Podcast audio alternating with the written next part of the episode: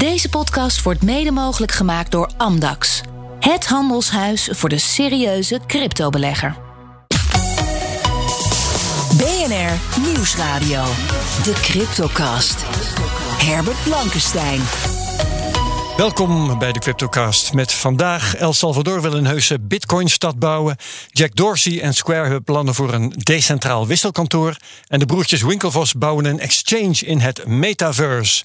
Dit is aflevering 195 met een klein half uur crypto-nieuws hier op de radio bij BNR. En daarna gaan we door als podcast met een gesprek over het cryptobeleid van de Rabobank. Onze gast is Jury Baars, blockchain en crypto lead bij diezelfde Rabobank. Hartelijk welkom. Jo. En mijn co-host is vandaag Bert Slachter. Hallo. Hey. Analist bij de digitale nieuwsbrief Bitcoin Alpha. Ehm, wij geven geen beleggingsadvies. Vorm je eigen mening, maak je eigen keuzes en geef ons niet de schuld. Crypto kan lucratief zijn, maar is ook riskant. We gaan het hebben over het nieuws. En eh, het eerste nieuws eh, dat ik met jullie wil bespreken... dat is dat El Salvador een bitcoin-stad wil gaan bouwen. Dat maakte president Bukele bekend op de Bitcoin Week... daar in El Salvador. Ehm, Bert, Weet jij wat hij precies van plan is? Een Bitcoin-stad, hoe moet dat eruit zien? Ja, wat is de, de Bitcoin-dictator nou weer van plan? Hè? Dat is altijd. Zo noemt hij zichzelf ook. Hè? ja, klopt. Hij is er trots op. Ja, ze gaan een, een nieuwe stad bouwen aan de voet van een vulkaan kan je al afvragen of dat nou een goed plan is. Maar... Vulkanen barsten wel eens uit. Ja, dat wel. Maar, ja. maar ze voorzien ook in um, CO2-neutrale uh, warmte en stroom. Hè, ja, energie. Geothermie, hè? Ja, geothermie. Ja.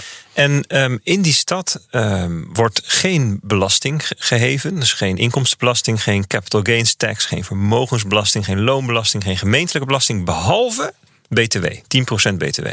Dat is het enige. En, en nou ja.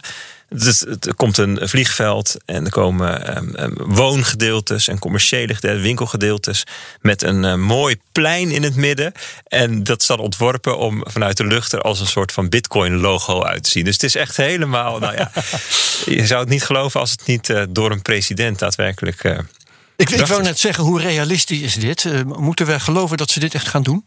Nou, tot nu toe heeft die president natuurlijk heel veel um, best wel uh, heftige plannen neergelegd. Zoals het invoeren van bitcoin als wettig Ja. betaalmiddel in 90 dagen. En, En, dat is mining doen ze ook al met warmte van die vulkaan. Mining verhaalt hetzelfde en dat gebeurt nu ook. Staan er nu gewoon miners te draaien op die geothermie. Dus ja, um, waarom zou hij dit niet ook uit de grond stampen? Letterlijk in dit geval, want Ja. het gaat natuurlijk om iets wat gebouwd gaat worden. En het gaat dan gefinancierd worden met een obligatie. En, en die zijn ook al liefkozend Volcano Bonds genoemd. Um, daar gaan ze een miljard dollar ophalen.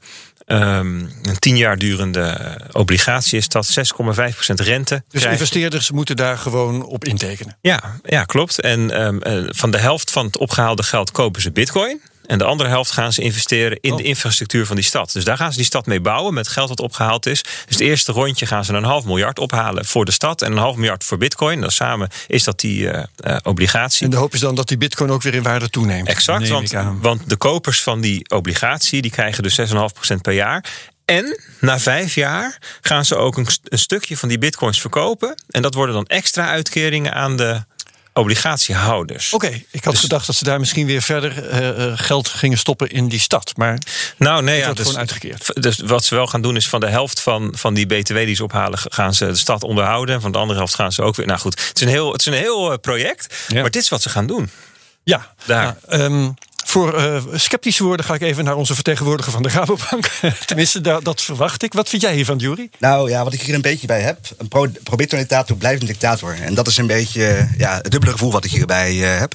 Ik heb ook een klein beetje de, de Dubai-vibes van 2017. Ik weet niet of jullie nog, toen nog wisten dat Eh. zij eigenlijk eh, een heel Dubai eh, blockchain-enabled wilden maken. Maar oh, dat weet ik ook niet eens. Ik dacht dat je ging hebben over dat, eh, dat malle eiland daar voor de kust. Maar Nee, oh nee, het is. eh, nou, ik, ik, ten eerste, ik vind het eigenlijk ook te mooi klinken om waar te zijn. ja, En ja, ook daar, het is wel heel snel eigenlijk nadat die officiële Bitcoin-wet is ingevoerd. En als je dan ook die, die eh Bukele met zijn petje achter tevoren op het podium eh, ziet staan. Ja, ik vind het ook een beetje lastig om serieus eh, In een te wit nemen. pak, hè? Ja, Ja, ja. precies. ja. Hé, maar Bert, ehm, wat denk jij dat eh, zo'n stad voor voordelen biedt? Wat kun je in zo'n Bitcoin-stad doen wat je niet ook gewoon in San Salvador kunt doen? Ja, dat is, dat is een goede vraag. Ik denk dat het, dat het aantrekkelijk is voor bitcoiners. Die verwachten dat hun bitcoin nog heel veel meer waard gaat worden. Er zijn namelijk heel veel landen waar je belasting betaalt over de waardetoename van je bitcoin, van je bezit. Hè. Dat zijn capital gains tax. Ja, in heel veel landen. Staten onder andere. Ja, onder andere. En in Nederland heb je dat niet, maar in heel veel andere landen wel. Dus voor hun is het natuurlijk heel gunstig om daar te gaan zitten. Dus ik denk dat ze dat ermee aantrekken. Maar ze willen ook die stad volledig circulair maken. Dus het is ook een soort van voorbeeldproject. In, in, in de Bitcoin-gemeenschap heeft men het wel eens over citadels. Dat zijn dan zelfvoorzienende steden waar alleen maar Bitcoiners wonen. Ja, alsof dat per se een uh, utopische toekomst is, dat weet ik ook niet. Maar dus een beetje in die richting gaat dit. En je kunt natuurlijk heel veel allerlei kanttekeningen bij plaatsen. Dat kon je ook al bij het invoeren van Bitcoin als wettig betaalmiddel. Want daar zat een bepaalde verplichting bij. Nou, dat gaat heel erg in tegen de in ieder geval om het te accepteren ja. voor ondernemers. Ja, en, en um, doet hij dat nou, hij, dit soort dingen nou met het belastinggeld van de. He, zet, hij, zet hij eigenlijk toekomstige geld van de Salvadoranen op het spel? Kun je allemaal afvragen. Bitfinex is erbij betrokken. Ja, daar hebben we natuurlijk ook wel zo onze kanttekeningen bij. Het zit achter Tether ook. Dus er zijn allemaal kanttekeningen. Maar er zijn ook wel dingen dat je zegt van nou, het is wel gewoon heel erg interessant wat hier gebeurt. En, en het is een heel. Um, Um, het, er komt daar een economie, een, helemaal gebaseerd op bitcoin. dat, dat gaat er in die stad gebeuren. Dat wordt daar echt het betaalmiddel tussen iedereen. Dus, ook inderdaad uh, bij uitsluiting van de dollar. Ja, dat weet ik niet, maar ik denk wel. het plan dan. Ja, precies. Dat is wel het, wel het idee. Um, er, gaat, er zijn gewoon, ja, het zijn, um, die, die bonds die worden ook getokenized. Hè, dus er wordt ook een, um, een, een, nieuw uh, handelsplatform voor die. Nou ja, voor worden die. daarmee liquide en uitwisselbaar. Precies, dus het wordt een, digi een, digitale gereguleerde, in, in El Salvador gereguleerde beurs voor, voor tokens. Namelijk die, die obligaties daar verhandeld worden. Dus het zijn best wel wat ja, experimentele dingen waarvan ja. we zeggen van nou, ik ben wel benieuwd hoe dat uitpakt. Heeft Bukele ook aangekondigd wanneer de eerste spadegrond ingaat dan voor die stad? Nee, dat nog niet. Nee, ja, oké. Okay. Dus moeten we wel in de gaten. Maar goed, de mensen die hierachter zaten, die zeiden wel van dit zal de, de, de, dit is de eerste obligatie van een miljard, maar het zal niet de laatste zijn. He, dus ze verwachten eigenlijk dat dit nog wel ja. weer uh, grootse vormen aan gaat nemen. En uh, El Salvador koopt ook nog steeds bitcoin bij. Hè? Ze staan nu geloof ik op 2000 bitcoins. Als ja, zoiets, ja. Een uh, bedrag van ja. 100 miljoen of daaromtrent. En er was vandaag of gisteren een rapport van het IMF over El Salvador. En tot mijn verbazing stonden daar niet alleen maar lelijke dingen in. Maar oh. ook, maar ook nou, toch wel positieve dingen. Dat in, in korte tijd een groot gedeelte van de bevolking toegang heeft gekregen tot digitale financiële diensten. Ja. Wat ze eerst niet hadden. Dat is wel een constatering. En er is dit jaar, of in twee, ja, dit jaar 10% economische groei in het land. Ja. Dus, dus zelfs het IMF was niet alleen maar heel lelijk over dat wat daar heel gebeurt. Dus dat ja, is wel opmerkelijk. Oké, okay. ik heb nog een ander nieuwtje dat ook heel interessant is. De Vereniging van Bitcoinbedrijven in Nederland heeft een klein succesje geboekt. Uh, namelijk dat de toezichtkosten uh, vanuit de Nederlandse bank voor 2020 uh, van 18.000 euro naar gemiddeld 4.000 euro gaan. En dat komt omdat ze nu berekend gaan worden over de tijd dat bedrijven ook werkelijk toezicht hebben gekregen. Dus vanaf het moment dat ze tot het lijstje bedrijven met een registratie zijn toegelaten, betalen ze maar die toezichtkosten. En niet uh, al vanaf 21 mei 2020 toen die wet uh, is ingegaan. Patrick van der Meijden uh, die zegt daarover is fijn, maar het slaat wel een gat in de begroting van de Nederlandse bank. Dus de kans dat zo'n zo gat volgend jaar weer moet worden opgevuld met hogere kosten, die bestaat ook nog. En van der Meijden roept het ministerie van Financiën op om mee te denken. Jij commentaar hierop, Bert? Nee, dat klinkt eigenlijk als meer een soort van vorm foutje of zo. Dat ze, of zo nou ja, procedureel of zo. Ja, die kosten gaan in elk geval wel omlaag. Ja. Patrick zegt, uh, de, uiteindelijk moet het op nul uitkomen, dus het zal voor de toekomst alweer omhoog gaan. Ja, nou, het, het punt is, ze hebben dus aangepast aan de tijd dat je onder toezicht staat. Ja, dat is voor elk volgende jaar is dat het hele jaar. Dus het is alleen maar het eerste ja. jaar lekker. Uh, lijkt me. Dat, dat is waar, dat is dus, waar. Dus het scheelt ja. een, uh, een, korting voor het eerste jaar. Ja, precies. Ja, Jij commentaar hierop, Jury? Um, nee, eigenlijk niet. Nee, voor de zekerheid niet. Nee, begrijp ik ook wel. Um, laten we het gaan hebben over de prijzen. Uh, dat is heel interessant, uh, Bert. Want ja, uh, de, de, deskundigen die zeggen, waar jij er een van bent, die roepen nog steeds: we zitten in een bull market, maar het schiet niet op. Het schiet niet bepaald op, zeg.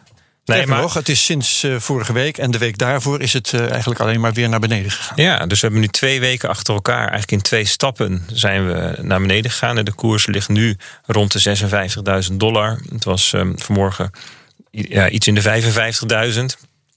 Laatste wat ik zag was 57.200. Ja, dat zit dus nu onder. Maar, maar het is ook wel eh, wat we vorige week gezegd hebben: hè, dat het helemaal niet gek zou zijn als we een correctie krijgen naar 53.000. Er zijn heel, veel, gezegd, ja. heel veel analisten die daar ook naar kijken. Die dat, uh, dat, is, dat zou zowel technisch als in de on-chain data. zou dat een heel logisch uh, punt zijn om naar te corrigeren. Um, daar komt ook het 100-daagse voortschrijdend gemiddelde komt erbij. Dat is het punt dat Bitcoin als asset class 1 biljoen dollar groot is. Dus er zijn allerlei redenen uh, om dat te verwachten. Andere kant is dat als iedereen dat verwacht, dan heb je vaak ook dat het niet gebeurt. Omdat mensen dat dan weer gaan frontrunnen en zo.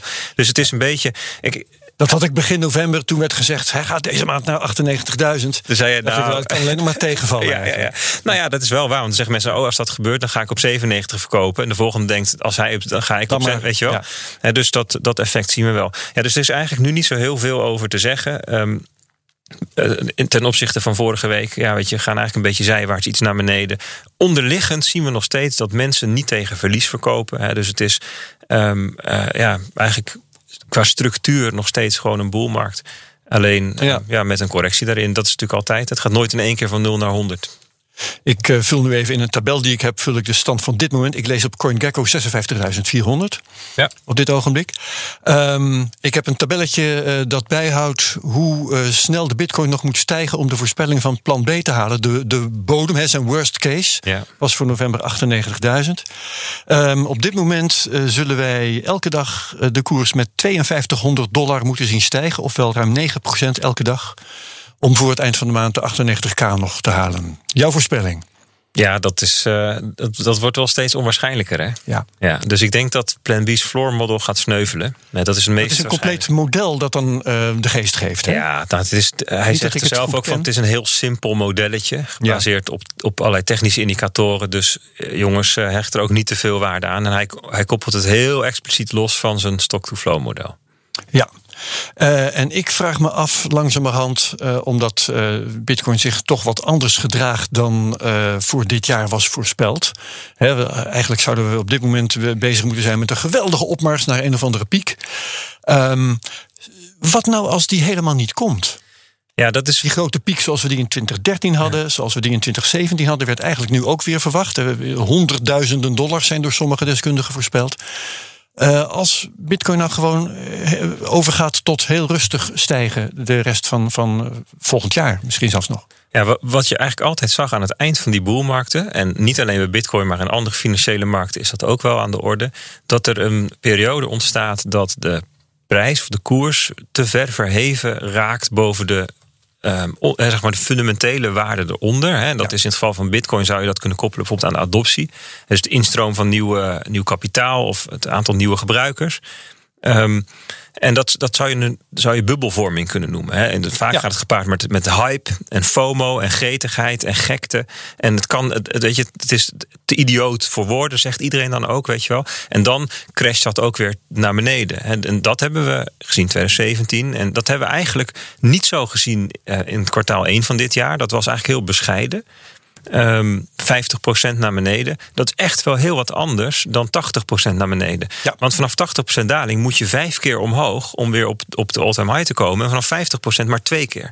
Dus dat verschil is, is, is enorm.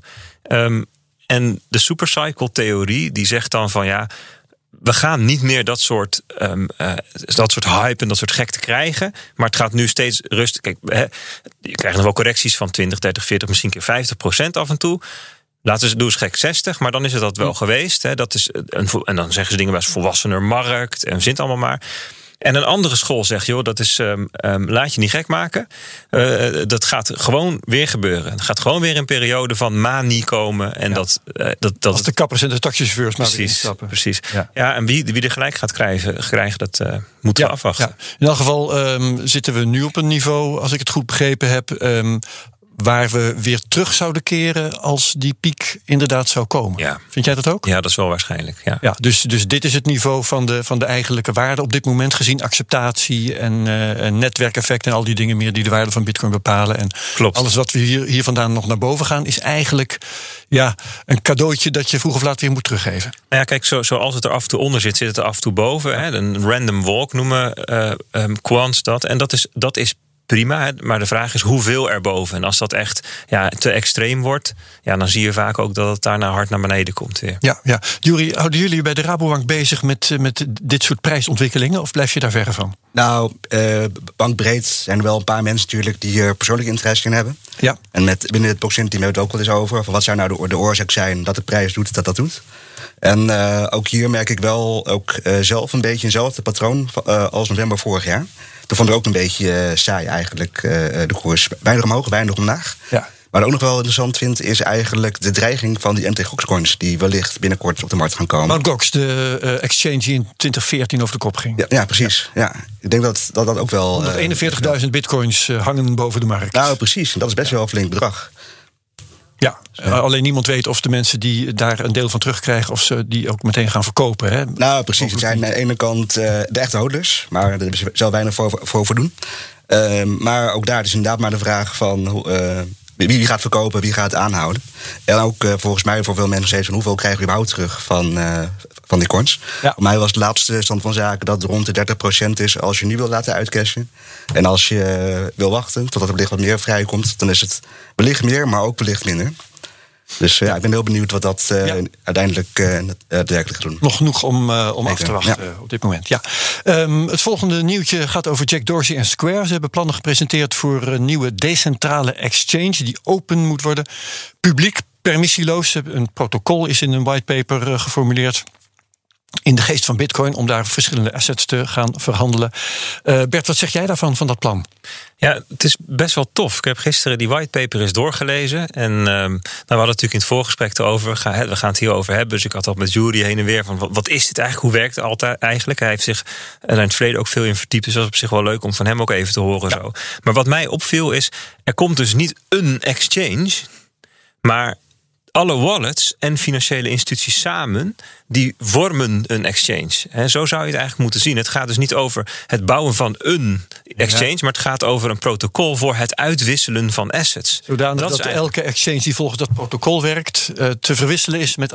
Nee, nee nog dus, steeds niet. Nee, nee, het zijn dus wallets, ja. dus, uh, oftewel gebruikers en financiële instellingen, die zich conformeren aan, de, aan dit protocol ja. en daardoor met elkaar een soort van uitwisselingsmogelijkheid oh. um, tot stand dat is brengen. heel spannend. Dus je hebt straks gewoon je wallet en daarin kun je van het een naar het ander wisselen, omdat er financiële instellingen zijn die een bepaald protocol ondersteunen. Wauw. Dus dat is, het is wel heel tof. Ja, ja, ja. En daar gebruiken ze decentrale identiteit voor. Jurie Baars, waarom vind jij dat interessant? Nou, wat ik dus heel erg mooi vind ja, aan whitepaper, wat nog wel echt heel erg early stage is, is dat het heel erg omvangrijk is aan de ene kant, waar dus ook banken hun uh, rol kunnen pakken, maar ook nog wel eens uh, kan gaan werken.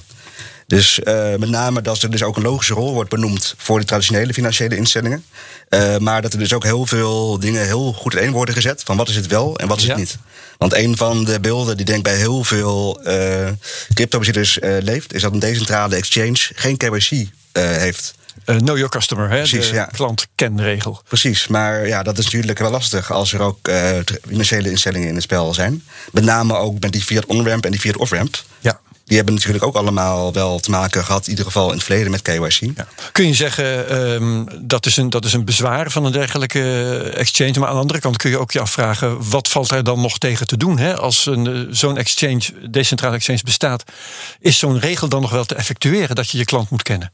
Nou, precies. En da daar, daar is ook al over nagedacht in het paper. Ja, ik ben echt heel erg onder de indruk. Het zijn 18 pagina's, echt, echt een flinke pil. Ja. Maar met name dus ook dat het uh, dus wordt benoemd dat het niet heel realistisch is dat er dus gewoon KYC-vrije fiat uh, naar crypto en vice versa uh, om een plaats gaan vinden. Hebben ze dat gewoon geaccepteerd. Maar ook is het zo ingestoken dat het niet voorschrijft dat het gebruikt moet worden. Maar als er dus ja, financiële instellingen zoals die nu bestaan bij betrokken worden, dan is er wel rekening mee gehouden dat daar dus ook, ook weer door middel van zogenaamde DID's, uh, Decentralized Identifiers, dus ook een combinatie van identity-attributen gebruikt kan worden. Okay. Om dus ook voor die uh, ja, KYC of Your Transaction eigenlijk uh, te zorgen. Ja. We moeten afwachten, hè, want het is een, het is een whitepaper. Er is een protocol voorgesteld. Er is nog geen software, laat staan dat die exchange functioneert. Dus dat gaan we gewoon de komende tijd volgen. Ik wil nog even naar het laatste nieuwtje dat we hier zouden bespreken. Namelijk dat de broertjes Winklevoss 400 miljoen hebben opgehaald. Voor hun Gemini-bedrijf. om te investeren in immersive cryptobeurzen in verschillende metaverses. Um, Bert, van jou wil ik wel weten, wat zou het voordeel zijn van een immersive exchange, waar je dus in 3D in rondloopt, hè, in, in een metaverse. Ik kan me daar weinig bij voorstellen. Tenminste, bij de voordelen daarvan. Ja, dit, dit komt op mij ook een beetje over als een soort van buzzword bingo. Kunnen we genoeg buzzwords in één bericht stoppen om te zorgen dat Herbert het opleest? En kunnen we iets, ja, en kunnen we iets doen wat Mark Zuckerberg vervelend vindt? Nou, precies, misschien wel. Kijk, immersive, dat, dat gaat erover dat je, dat, dat, um, dat je opgezogen wordt in de ervaringen. Dus dat kan VR, dat kan uh, ja. uh, AR zijn, uh, dus augmented reality. Um, ja, ik, wat ik dan bij een beurs voor me zie, is dat we weer in zo'n soort van handelspit staan te schreeuwen: verkopen, koop. Dus ik kan me daar ook heel weinig bij voorstellen. Ja. En ik, kijk, het scherm is wel zo efficiënt in uh, dat geval. Nou ja, en, en um, steeds meer wordt juist geautomatiseerd. Hè. Je wil steeds ja. meer van je handel wil je eigenlijk uh, verbergen achter um, een gebruiksvriendelijke interface. Hè. En, en ja, hoe dat dan 3D zou zijn, ja, ik weet het ook niet. Uh, we gaan het nieuws hier afsluiten en vooruitkijken naar het podcastdeel van Zo Direct. Ik vraag aan Jury Baars. Uh, jij bent van de Rabobank, je komt hier over crypto praten. Um, hoe ziet het cryptobeleid van de Rabobank er nu uit? Ja, dus voor onze uh, klanten hebben we dat recent op de website gepubliceerd. Particulieren mogen in principe gewoon alles met crypto uh, doen, kopen en verkopen. maar omdat er wel eens grote bedragen daarmee gepaard gaan, hebben we ook erbij gezet dat het wel zo kan zijn dat we dus om extra documentatie kunnen vragen. Uh -huh. Voor zakelijke klanten zou dit moment helaas niet toe. Uh, nog niet toe. Uh, maar ook dat met name ook uh, transparant gemaakt, zodat uh, klanten dat wel ook weten. En dus niet voor onverwachte verrassingen komen te staan. Ja, nou daar gaan we jou, dat roept heel veel vragen op. Uh, die vragen gaan we straks in het podcastgedeelte stellen. Gaan we jou lekker over doorzagen, samen met Bert Slachter hier. Um, voor dit moment, voor de Cryptocast op de radio, dank ik je, Jury Baars ja, van de Rabobank. Bert Slachter ook, analist bij de digitale nieuwsbrief Bitcoin Alpha. Kijk op bitcoinalpha.nl. Um, en we zetten het gesprek dus voort in de podcast. Wie meegaat, tot straks, heel graag. En wie niet meer meedoet, heel graag tot de volgende week bij de CryptoCast op BNR. Dag. Deze podcast wordt mede mogelijk gemaakt door Amdax. Het handelshuis voor de serieuze cryptobelegger.